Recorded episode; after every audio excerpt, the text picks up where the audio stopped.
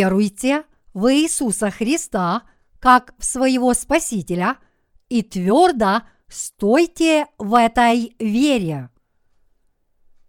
Иоанна, глава 10, стихи 1, 6. Истинно, истинно говорю вам, кто не дверью входит во двор овчий, но перелазит инде, тот вор и разбойник, а входящий дверью есть пастырь овцам. Ему предверник отворяет, и овцы слушаются голоса его, и он зовет своих овец по имени и выводит их. И когда выведет своих овец, идет перед ними, а овцы за ним идут, потому что знают голос его. За чужим же не идут, но бегут от него, потому что не знают чужого голоса.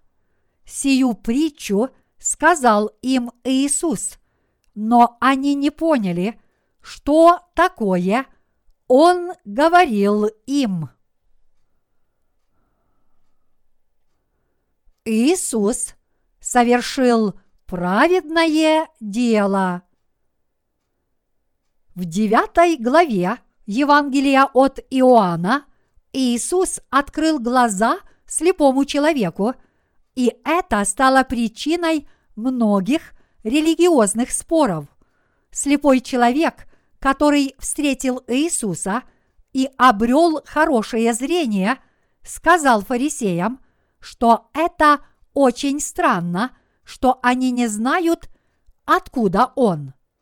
30 стих 9 главы Евангелия от Иоанна гласит «Человек прозревший сказал им в ответ, «Это и удивительно, что вы не знаете, откуда он, а он отверз мне очи». Все мы должны знать, откуда пришел Иисус Христос. Мы родились от наших родителей по плоти.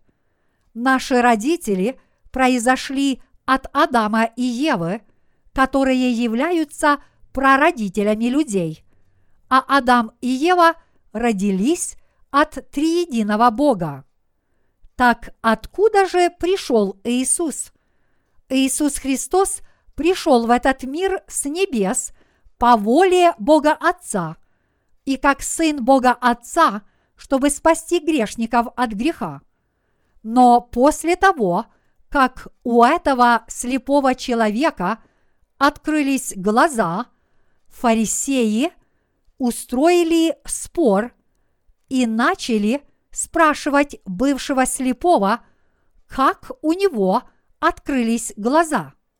Он сказал им, что у него открылись глаза после того, как он встретил Иисуса и умылся в купальне Силаам. Услышав это, фарисеи попытались обвинить Иисуса, сказав, что если он праведный человек, то почему он это сделал в субботу? Это потому, что в тот день, когда у слепого человека – открылись глаза, была суббота. Описание говорит, что иудеи не должны работать в субботу. Иудеи приняли решение отлучать каждого, кто работал в этот день. Это значит, что если бы Иисус был праведным человеком, он не повелел бы слепому человеку пойти и умыться в купальню Силаам в субботу. Фарисеи даже пошли к родителям слепого человека и спросили их, как у их сына открылись глаза и почему он теперь видит. Они сказали, что это неправильно, если он открыл свои глаза в субботу, и что его родители тоже поступили неправильно, оставив своего сына без присмотра в субботу.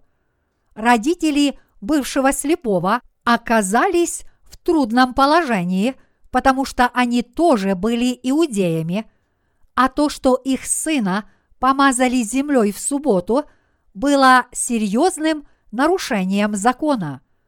Поэтому его родители только сказали, мы ничего не знаем, кроме того, что наш сын родился слепым, а теперь видит, потому что они не хотели стать нарушителями закона. Они сказали, как теперь видит, не знаем, или кто отверз ему очи, мы не знаем. Сам в совершенных летах самого спросите, пусть сам о себе скажет. Тогда фарисеи спросили их сына еще раз. Они спросили его, почему у него открылись глаза в субботу. Фарисеи сказали, что поскольку Иисус открыл слепому человеку глаза в субботу, значит, он явный грешник, не знающий воли Божьей. Духовное значение субботы. В наше время этот случай выглядит смехотворным, но около двух тысяч лет назад, когда жили Иисус, слепой человек и фарисеи, это было серьезное происшествие с точки зрения иудеев. Евреи вообще не работают – от заката в пятницу до заката вечером в субботу, потому что они верят в закон, который велит им свято соблюдать день субботний. На основании своего устного предания они говорят, даже пройти несколько метров с воткнутой в одежду иголкой в субботу – это уже нарушение закона. Как бы то ни было, иудеи считали, что люди, которые строго соблюдали закон, преданно повиновались воле Божьей. И то, что Иисус исцелил человека от болезни в субботу, стало огромной проблемой, потому что это было нарушением закона того времени. Иисус плюнул на землю, замесил ее с землей – помазал ею глаза слепому человеку и велел ему пойти и умыться в купальне Силаам. После этого его глаза были исцелены, когда он умыл их в купальне Силаам, как и повелел ему Иисус. Иисус явно совершил доброе дело, но с точки зрения иудеев – это было нарушением закона. К несчастью, в тот день была суббота. Суббота начинается на закате в пятницу и заканчивается на закате в субботу. Сегодня воскресенье, а период времени до вчерашнего заката был субботой. Церковь адвентистов седьмого дня – это одна из деноминаций – которая соблюдает субботу буквально. В южнокорейской провинции Конвандо и сейчас есть много церквей адвентистов седьмого дня. Они проводили богослужение вчера, то есть в субботу. Они не поклоняются Богу в воскресенье, которое является Днем Господним. Поклоняясь Богу в субботу, они очень этим гордятся и превозносятся.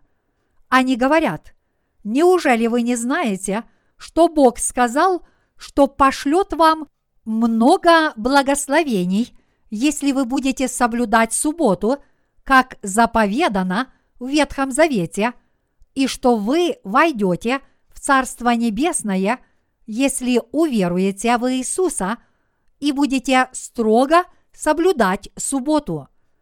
Но в действительности это неправильно. Мы должны рассматривать заповедь о субботе с духовной точки зрения. Слово «суббота» означает спокойный отдых.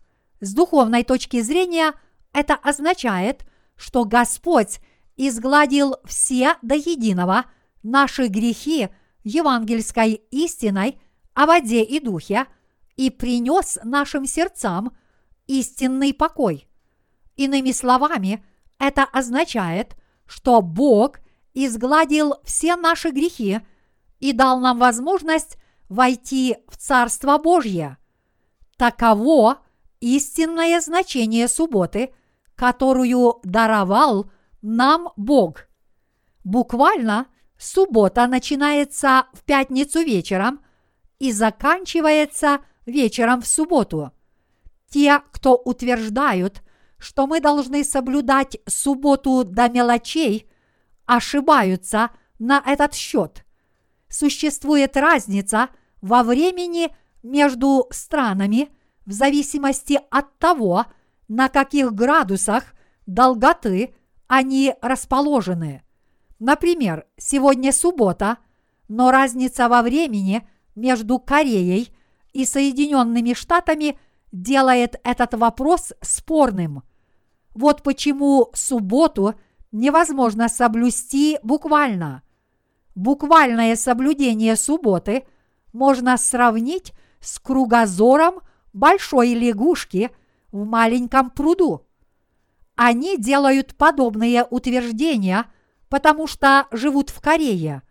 Но если они посмотрят на это объективно, они тоже поймут, что Бог даровал субботу, не имея в виду ничего подобного, но ее истинное значение – это прощение наших грехов. Как бы то ни было, человек, который теперь стал видеть после того, как всю свою жизнь был слепым, сказал фарисеям, что это очень странно. Он сказал, что очень странно, что они не знают, откуда пришел Иисус, даже несмотря на то, что Он открыл ему глаза. Давайте на миг об этом задумаемся. Здравый смысл подсказывает нам, что в мире не было такого чуда, чтобы глаза слепого человека открылись. Некоторые люди были свидетелями того, как у слепых открывались глаза, когда на собраниях Возрождения пасторы или проповедники возлагали на них руки. Но действительно ли у слепых открылись глаза? Действительно ли после возложения рук и молитвы их слабое зрение достаточно улучшилось, чтобы они могли читать священное писание? Я не имею в виду всего лишь незначительное улучшение зрения.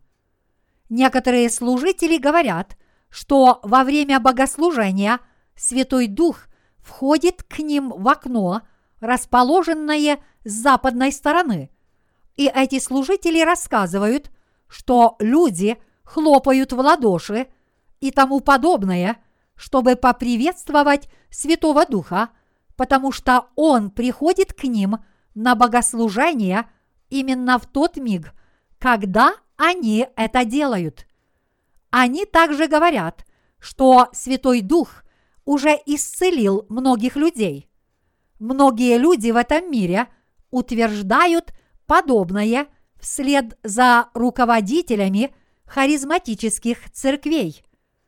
Если мы прочитаем вторую главу книги Деяний, то увидим, что на 50-й день после того, как Иисус умер на кресте, Святой Дух Его сошел на учеников в виде разделяющихся языков, как бы огненных, когда они молились, и они исполнились Духом Святым и начали усиленно проповедовать Евангелие.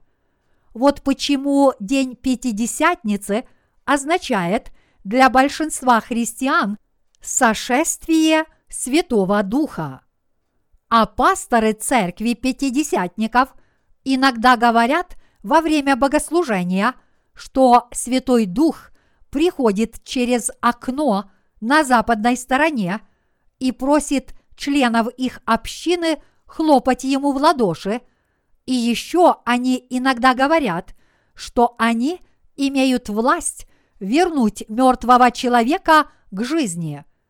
Я не знаю, приходилось ли вам видеть пастора, который это делает. Может быть, у вас на этот счет мало информации, но вы, наверное, об этом слышали или видели объявление о том, что они исцеляют больных. Так неужели они открывают глаза слепым людям? Я верю в могучие дела и чудеса, сотворенные Иисусом, который есть Бог. Но я не верю в так называемые чудеса грешных христиан, которые не родились свыше. Также я вижу людей, которые падают на спину и говорят иными языками, когда пасторы-харизматы возлагают руки на больных. Интересно, что человек, который падает на спину, говорит на том же самом языке, что и пастор. После этого человек встает и говорит, что может читать Библию без очков. Я тоже это знаю, потому что я смотрел видеозаписи подобных странных дел. Человек не был полностью слепым от рождения, однако носил очки, потому что у него было плохое зрение.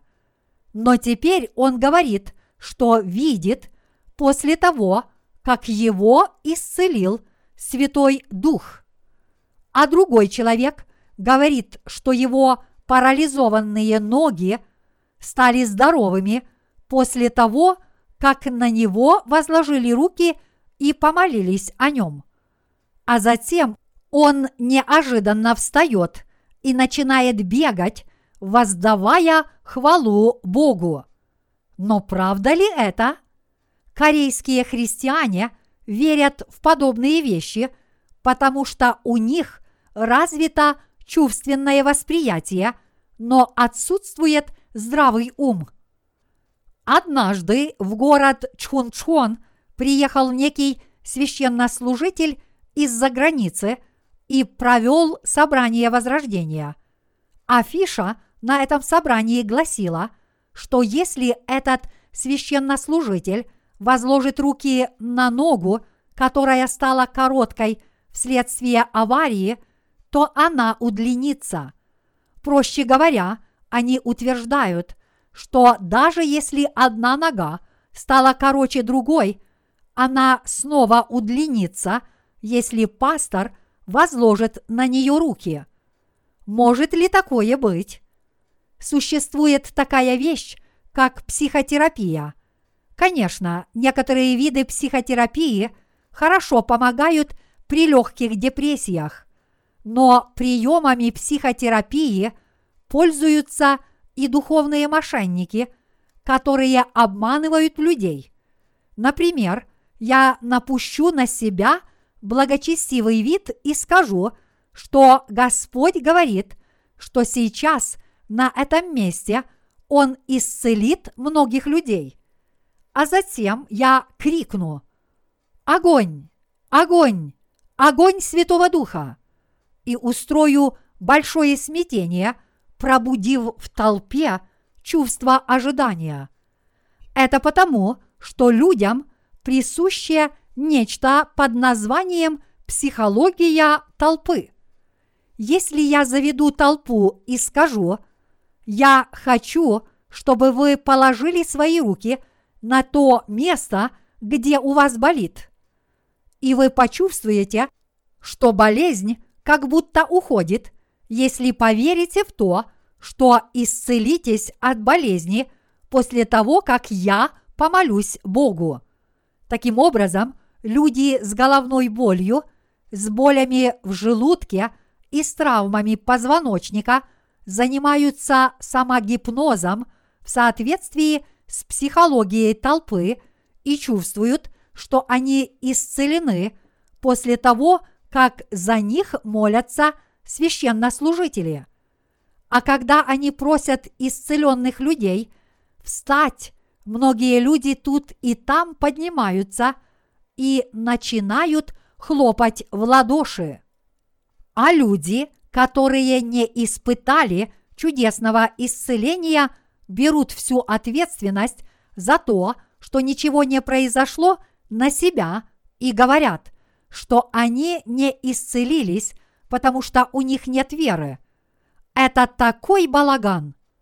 Человек, глаза которого были исцелены от слепоты, спросил фарисеев, неужели они не знают, откуда пришел Иисус?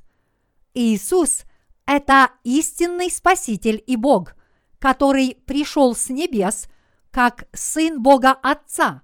Вот почему бывшего слепого так изводили фарисеи, как только его глаза открылись. Он сказал фарисеям, «Я верю в него, а вы тоже в него верите?» Но фарисеи подчеркнули тот факт, что они являются учениками Моисея, сказав, «Может, это ты, его ученик, а мы – ученики Моисеевы». Если вы ученики Моисея, значит вы отправитесь в ад. Моисей только взглянул на землю ханаанскую, но не смог перейти реку Иордан. Это все, что он смог сделать. Моисей может только привести нас к Иисусу Христу, но не может забрать на небеса. Это может сделать только Иисус.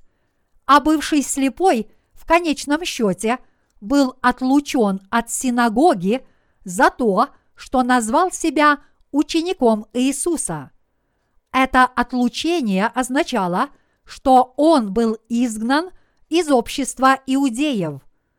Иисус услышал молву о том, что тот человек был изгнан и спросил его, «Ты веруешь ли в Сына Божия?»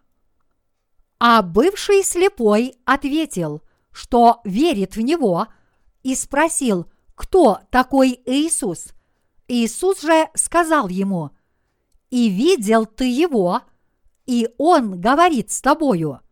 Тогда бывший слепой сказал, «Верю, Господи», и поклонился Иисусу. Важно то, верим ли мы в Сына Божьего и верим ли мы в то, что Он есть Спаситель, который пришел в этот мир как Сын Божий. Очень важно в это верить и понимать это. Откуда пришел Иисус? Он пришел от Бога Отца. Человек, у которого открылись глаза после того, как он был слепым от рождения, уверовав в Иисуса как в Спасителя – а Иисус сказал в заключение, «Если бы вы были слепы, то не имели бы на себе греха. Но, как вы говорите, что видите, то грех остается на вас». Иоанна, глава 9, стих 41. Это означает, что многие люди, которые говорят, что они видят, на самом деле – слепы, потому что они не веруют в Иисуса, но те, кто знают, что они грешники, смогут узреть и получить спасение, уверовав в Него. На этом Иисус закончил свое слово, а затем рассказал нам притчу о добром пастыре из 10 главы Евангелия от Иоанна. Иисус – дверь овцам. Иисус сказал в Иоанна, глава 10, стих 1. «Истина, истина говорю вам, кто не дверью входит во двор овчий, но перелазит Индия, тот вор и разбойник». Эта притча говорит о нем самом – Иисус сказал, что те, кто входят туда, где собираются овцы, перелезая через стену, вместо того, чтобы войти в дверь, это воры и разбойники. А тот, кто входит в дверь, есть пастырь овцам. Иоанна, глава 10, стих 3 гласит Ему предверник отворяет, и овцы слушаются голоса его, и он зовет своих овец по имени и выводит их. Иисус говорит, что Он является дверью и предверником овец. Это означает, что Иисус – это дверь в Царство Небесное. Иисус также сказал, «Я есть путь и истина и жизнь, и поэтому никто не может войти в Царство Небесное. Никто не может стать чадом Божьим, кроме как с помощью Иисуса. И каждый может войти в Царство Небесное, очистившись от греха с помощью Иисуса и став чадом Божьим. Иисус – это дверь и предверник для овец. Никто из тех, кто не поддерживает отношений с Иисусом, не может войти в эту дверь. Во что бы религиозный человек не верил, и какие бы добрые дела он не творил, он не сможет войти в Царство Небесное, не уверовав в Иисуса. Вот почему мы должны поддерживать близкие отношения с Иисусом. Это значит, что мы должны чувствовать, что наши грехи прощены благодаря Иисусу Христу. В дверь Царства Небесного смогут войти только те, кто поддерживает отношения с Иисусом, понимая и веруя, что Иисус действительно взял на себя все наши грехи, сохранил нам жизнь и спас нас. Иоанна, глава 10, стих 6 в сегодняшнем отрывке из Писания гласит «Сию притчу сказал им Иисус, но они не поняли, что такое Он говорил им. Фарисеи ничего не поняли. Они не поняли ни того, что сказал им Иисус, ни того, какое дело Он совершил, открыв глаза слепому, ни того, почему Он не осудил женщину, которая была схвачена в прелюбодеянии. Они ничего не поняли, потому что у них были плотские умы. Мы ясно это увидим, прочитав из 10 главы Евангелия от Иоанна с 1 по 6 стихи. Загон для овец обычно делают, устанавливая столбы на ровном месте, навешивая дверь и сооружая вокруг ограду, чтобы волки или какие-либо другие дикие звери не могли туда войти, а хозяин пользуется дверью для того, чтобы впускать и выпускать овец. Овцы не могут жить вместе с дикими зверьми. Овцы живут только с овцами, потому что у них нет сил отбиваться от волков, лис или диких собак, чтобы те их не съели. Иногда овчарню охраняют несколько собак-овчарок, но они приручены и поэтому не причиняют овцам вреда. Таким образом, овцы нуждаются в защите. Вот о чем говорит это слово. Разве не ясно? Иоанна, глава 10, стих 1 гласит, «Сию притчу сказал им Иисус, но они не поняли, что такое Он говорил им». Иисус высказался мягко, но при этом жестко осудил религиозных вождей лжецов, назвав их ворами и разбойниками. Разве это не очевидно? И Господь говорит, что входящий дверью есть пастырь овцам. Господь ради нас пришел в этот мир, был пригвожден к кресту и умер на нем после того, как взял на себя все наши грехи, приняв крещение от Иоанна Крестителя и вошел в дверь Царства Небесного, воскреснув из мертвых. Иисус пришел в этот мир и взял все наши грехи на себя через крещение, которое Он принял от Иоанна Крестителя в течение трех лет, проповедовал евангельское слово, был пригвожден к кресту на вершине горы Голгофа и сказал «Свершилось», когда умер на кресте. В тот же самый миг завеса храма Божьего разорвалась надвое сверху донизу.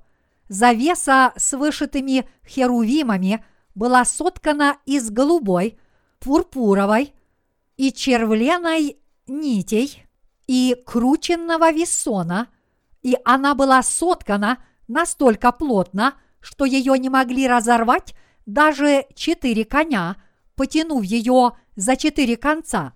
Но завеса храма разорвалась надвое, когда Иисус умер на кресте.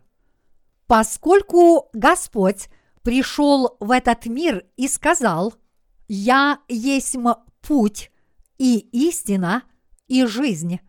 Никто не приходит к Отцу, как только через меня». Иисус родился в этом мире, чтобы взять наши грехи на себя.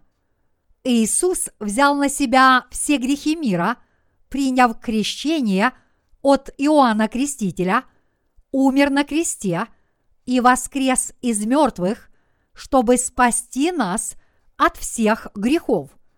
Иисус Христос вошел в Царство Небесное, где пребывает Бог Отец, приняв крещение от Иоанна Крестителя, умерев на кресте и воскреснув из мертвых через три дня. И ныне всякий верующий в Иисуса Христа, как в Спасителя, который изгладил все его грехи, может войти туда – где пребывает Бог Отец, как это сделал Иисус. Иисус также является предверником Царства Небесного. Иисус лично стал дверью на небеса, а также дал нам возможность получить прощение грехов и взойти на небеса, если мы уверуем в Евангелие воды и духа. Он сказал, «И когда выведет своих овец, идет перед ними, а овцы за ним идут, потому что знают голос его. За чужим же не идут, но бегут от него, потому что не знают чужого голоса. Каждая овца узнает своего хозяина. Многие израильтяне занимаются скотоводством и домашний скот следует за пастухом, который идет впереди.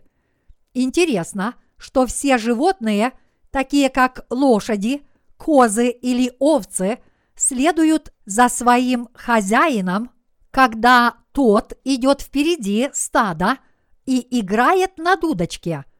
Куда же идут эти животные? За своим хозяином или же некоторые из них блуждают по сторонам? Но я видел собственными глазами, что животные действительно идут за своим пастухом, потому что иначе они погибнут. Но если какой-нибудь чужак оденет такую же шляпу и такую же одежду и станет, подобно хозяину, играть на дудочке, животные за ним не пойдут. Иисус высказался подобным образом потому что ему был известен нрав овец. Те, кто действительно знают Иисуса, следуют за ним. Те, кто знают, что Иисус – это их Спаситель и Сын Божий, который сошел с небес и претворил в жизнь Евангелие воды и духа, идут за Иисусом. Но те, кто не знают Иисуса, за ним не идут, потому что Он не их Спаситель. Здесь, в стихах 4 и 5 10 главы Евангелия от Иоанна идет речь о том, что мы всем сердцем веруем в Иисуса и следуем за Ним, если мы действительно верим в Господа как в Сына Божьего, который сошел с небес, если мы верим, что Он наш Спаситель, и если мы верим, что Он изгладил все наши грехи – Евангелием воды и духа. Вот почему люди, которые пребывают в Церкви Божьей, слушают Слово Бога, делают угодное Ему дело и радуются Его Слову. Однако люди, которые этого не делают, не имеют верного представления об Иисусе и не следуют за Ним – в первой половине сегодняшней проповеди я рассказывал о том, как обрести спасение, уверовав в Иисуса, и о том, что Иисус – это Сын Божий, сошедший с небес. С этой точки зрения я и закончу свою проповедь, поведав вам о том, как мы можем последовать за Господом с верой. во что мы должны уверовать, чтобы последовать за Иисусом. Если мы хотим уверовать в Господа и последовать за Ним, мы можем это сделать только через Евангелие воды и духа. Только так и не иначе. Нам нужно уверовать в Евангелие воды и духа, если мы хотим получить от Господа спасение и взойти на небеса. Все мы можем взойти на небеса, только уверовав в Евангелие воды и духа. Римлянам, глава 7, стихи 4 и 6 гласит «Так и вы, братья мои, умерли для закона телом Христовым – чтобы принадлежать другому, воскресшему из мертвых, да приносим плод Богу. Ибо когда мы жили по плоти, тогда страсти греховные, обнаруживаемые законом, действовали в членах наших, чтобы приносить плод смерти. Но ныне, умершие для закона, которым были связаны мы освободились от него, чтобы нам служить Богу в обновлении духа, а не по ветхой букве. Если мы с вами хотим спастись от греха, уверовав в Господа, нам нужно уверовать в Евангелие воды и духа. А если мы хотим последовать за Господом, нам нужно идти за Ним только с верой. Если вы будете обращать внимание на состояние вашей плоти, вы никогда не сможете последовать за Господом. Это потому, что вы постоянно чините себе препятствия. Вы никогда не сможете пойти за Господом в таком плотском состоянии. Если мы только посмотрим на самих себя – нам будет трудно сказать, что мы являемся людьми, которые обрели спасение, потому что мы слабы, и у нас много недостатков. Это потому мы постоянно идем на поводу греха и наших недостатков. Если вы хотите спастись от всех своих грехов и, как мы надеемся, обрести веру праведников – перед лицом Бога, вы должны уверовать в то, что Господь пришел в этот мир и изгладил все ваши грехи своим крещением, которое Он принял от Иоанна Крестителя, и своей кровью на кресте. Вам нужна совершенная вера в Евангелие воды и духа, если вы хотите сказать, что вы войдете в Царство Божье, потому что у вас действительно нет грехов, даже несмотря на то, что ваша плоть несовершенна. По сути, Евангелие воды и духа необходимо вам даже тогда, когда вы следуете за Господом.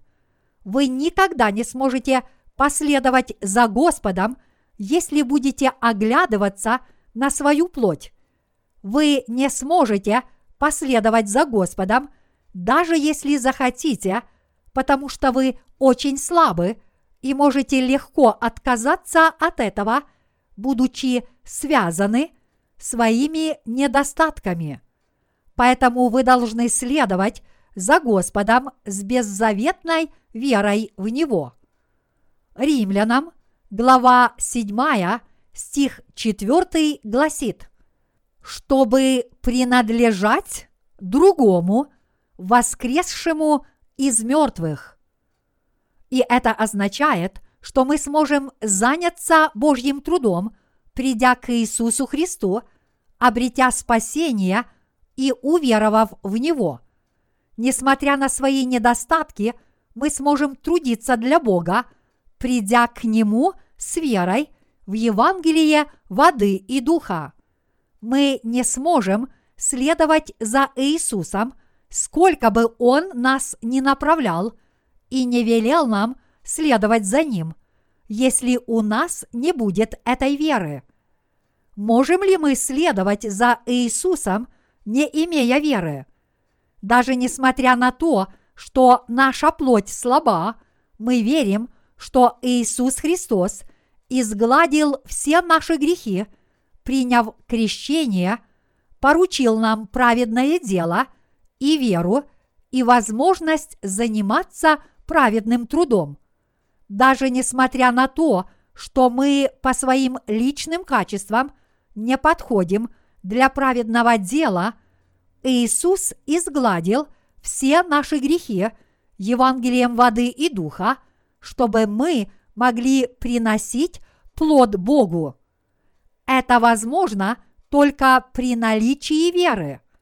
Даже получив спасение от греха, мы сможем последовать за Господом только с верой. Мы не сможем последовать за Ним, не веруя в Бога, и никто не сможет обрести спасение, не имея веры. Поэтому вера более важна, чем состояние вашей плоти. Писание говорит, они же сказали, веруй в Господа Иисуса Христа, и спасешься ты и весь дом твой. Деяния, глава 16, стих 31. Веруйте в Слово Божье. Бог так много говорит о вере, например, веруешь ли ты в Сына Человеческого? Веруешь ли ты в Сына Божьего? Веруешь ли ты, что Сын Божий пришел в этот мир во плоти? Да будет по вере твоей. Благодаря вере мы обретаем спасение, следуем за Богом, трудимся для Бога и приносим плоды. Веруете ли вы в это? Если мы последуем за Господом, не имея веры, мы будем оглядываться на наши слабости и недостатки, будем считать себя худшими других и начнем задаваться вопросом, действительно ли мы способны выполнять Божью работу, если мы не можем позаботиться даже о самих себе.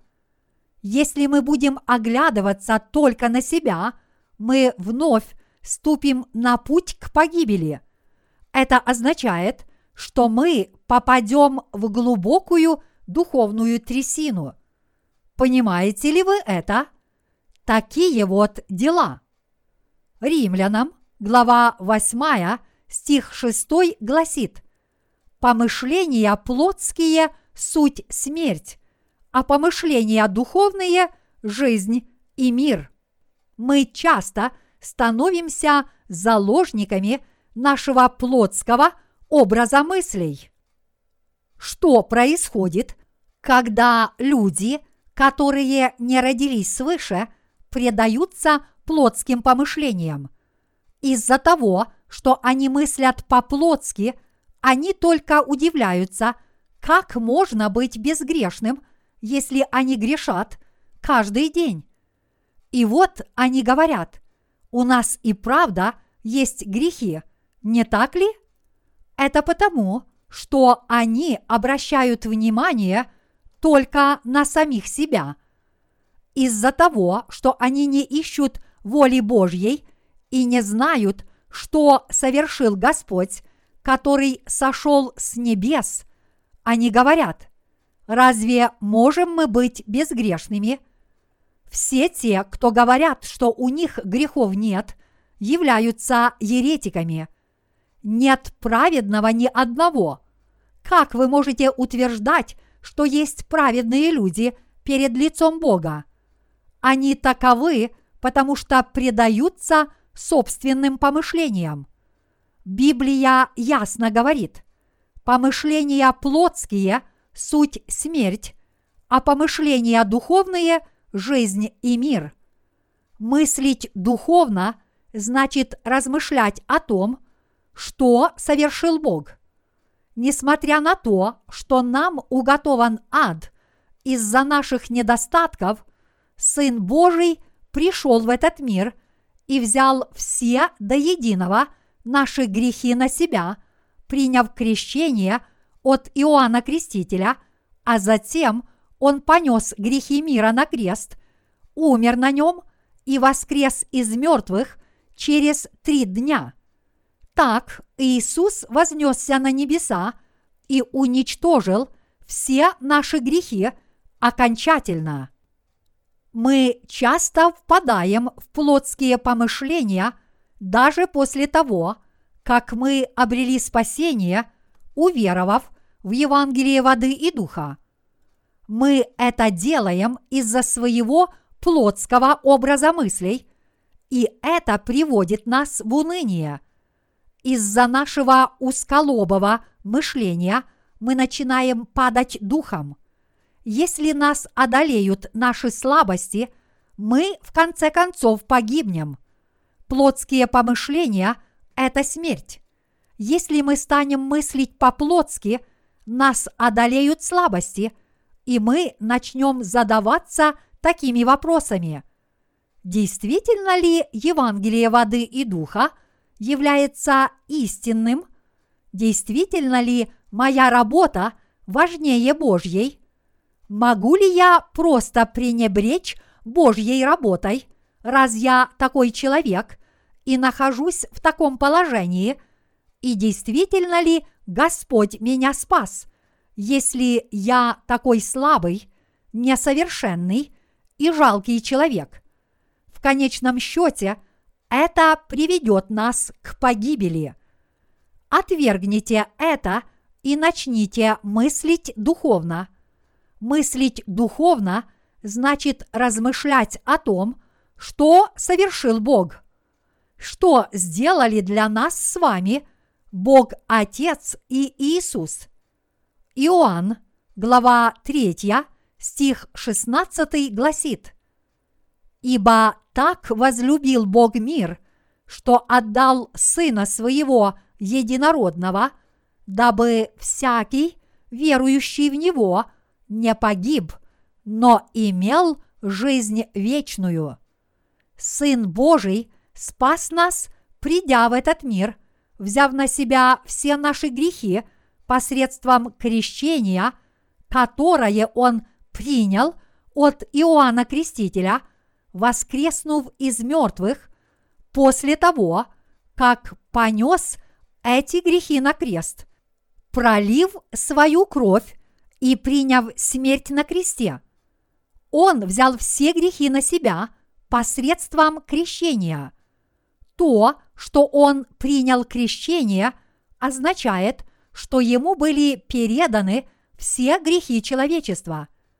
Это значит, что наши с вами грехи тоже были переданы Ему, и Он пролил свою кровь на кресте и умер. Он взял наши грехи на себя, приняв крещение своего тела и вернул нас к жизни от духовной и телесной смерти, пролив свою кровь на кресте, как Он и сказал, и это означает, что Он наделил нас способностями делать праведное дело Божье с верой в того, кто отдал свое тело согласно закону.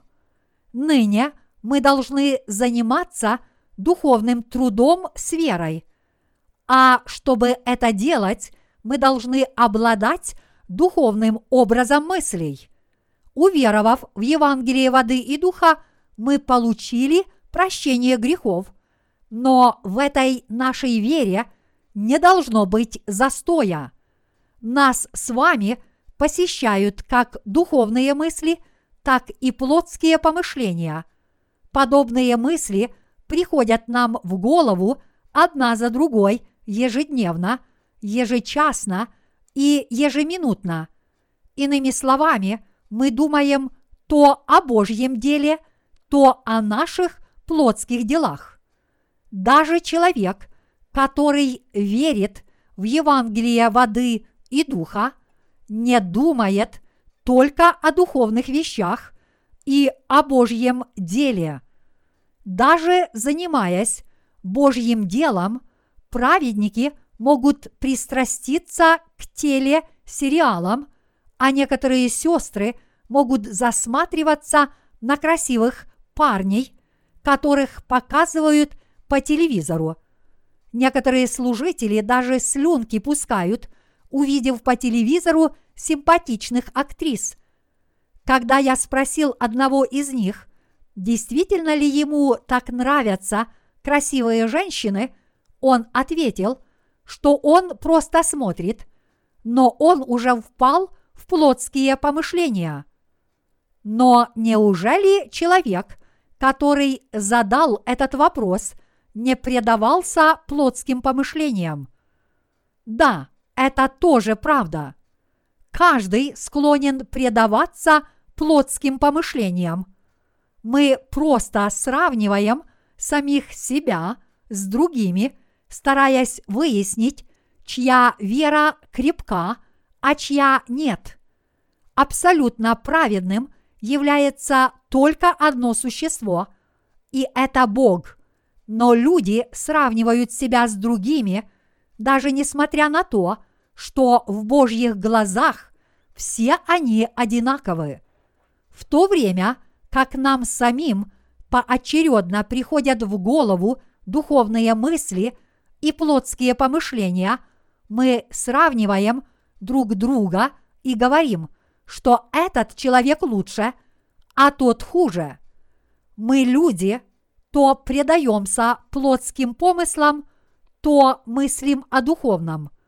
Вот почему мы можем заниматься Божьим трудом только с верой, подтверждая наше спасение от грехов по нашей вере в Евангелие воды и духа мы делаем праведное дело Божье с верой в Евангелие воды и духа, которое даровал нам Бог. Мы можем наслаждаться духовными и материальными благословениями только с верой. Мы можем стать сильными и крепкими людьми только благодаря вере, даже несмотря на то, что наши недостатки – всегда дают о себе знать. Несмотря на то, что мы живем в этом мире и имеем то плотские, то духовные мысли в нашем слабом теле, мы всегда должны больше думать о Божьей работе, чем о плотских делах, и пусть наши духовные мысли станут указателем на нашем жизненном пути.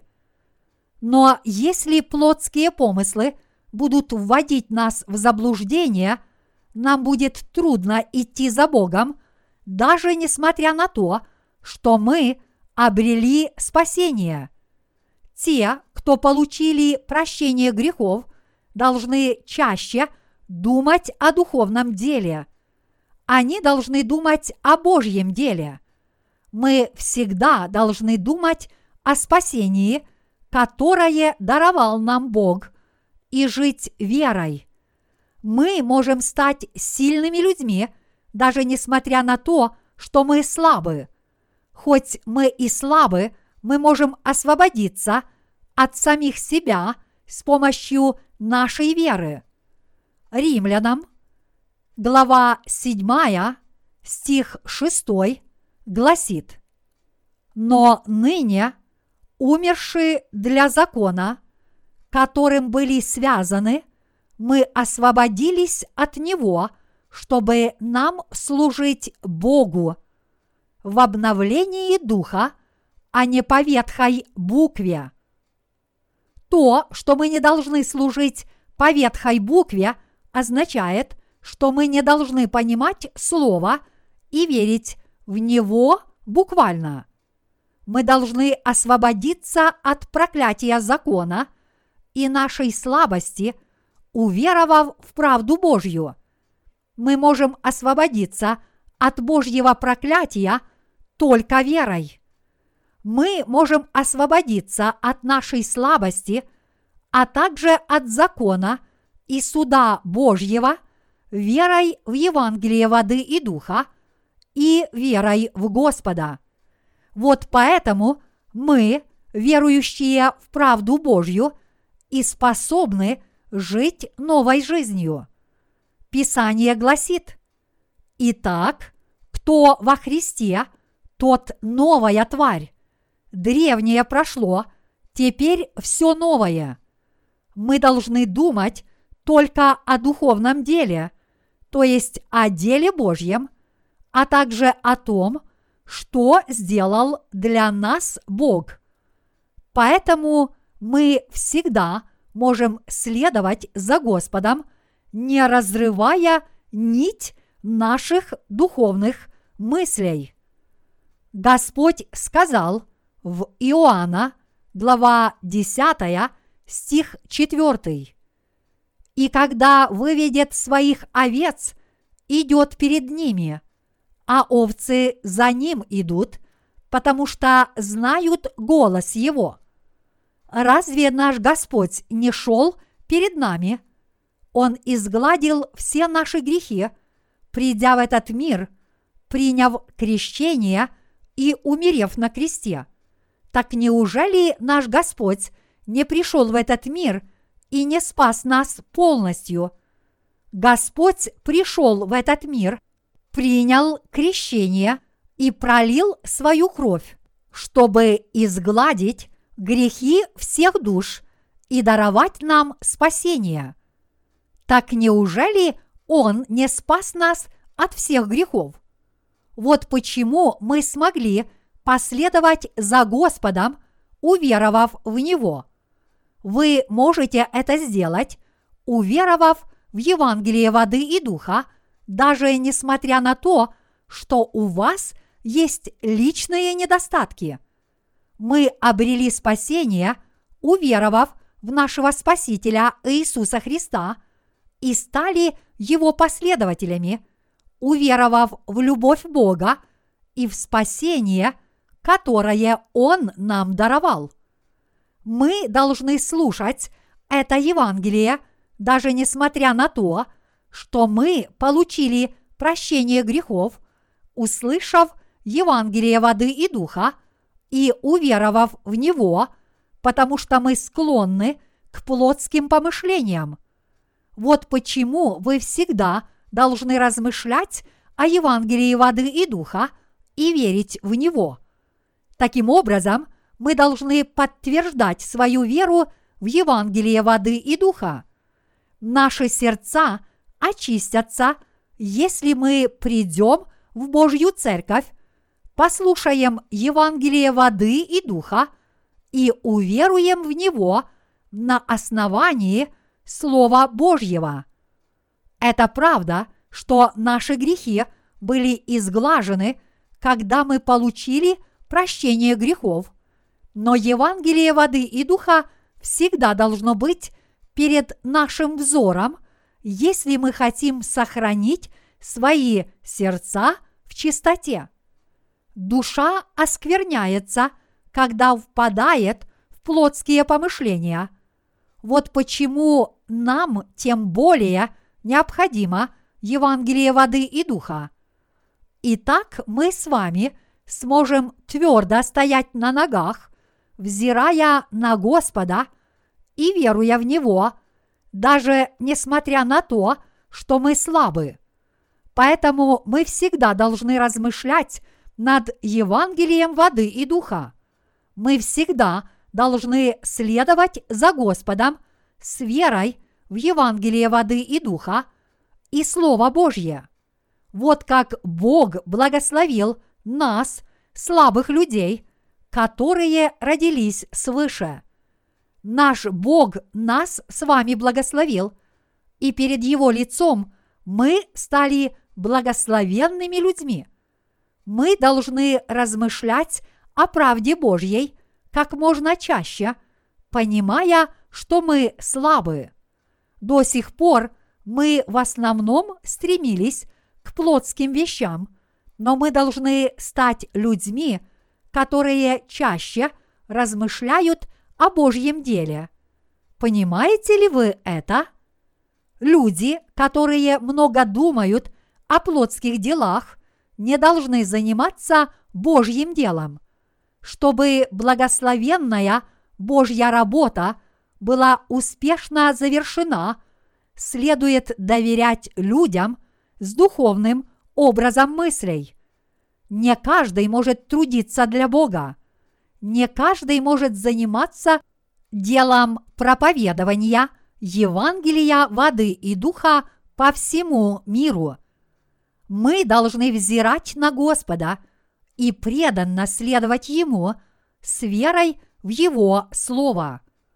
Мы часто идем на поводу своих слабостей, и поэтому нам нужно размышлять о духовных вещах еще больше. Мы твердо стоим на ногах, веруя в Иисуса на основании Евангелия воды и духа. Я хочу, чтобы вы взирали на Господа, который стал нашим пастырем, и следовали за Ним.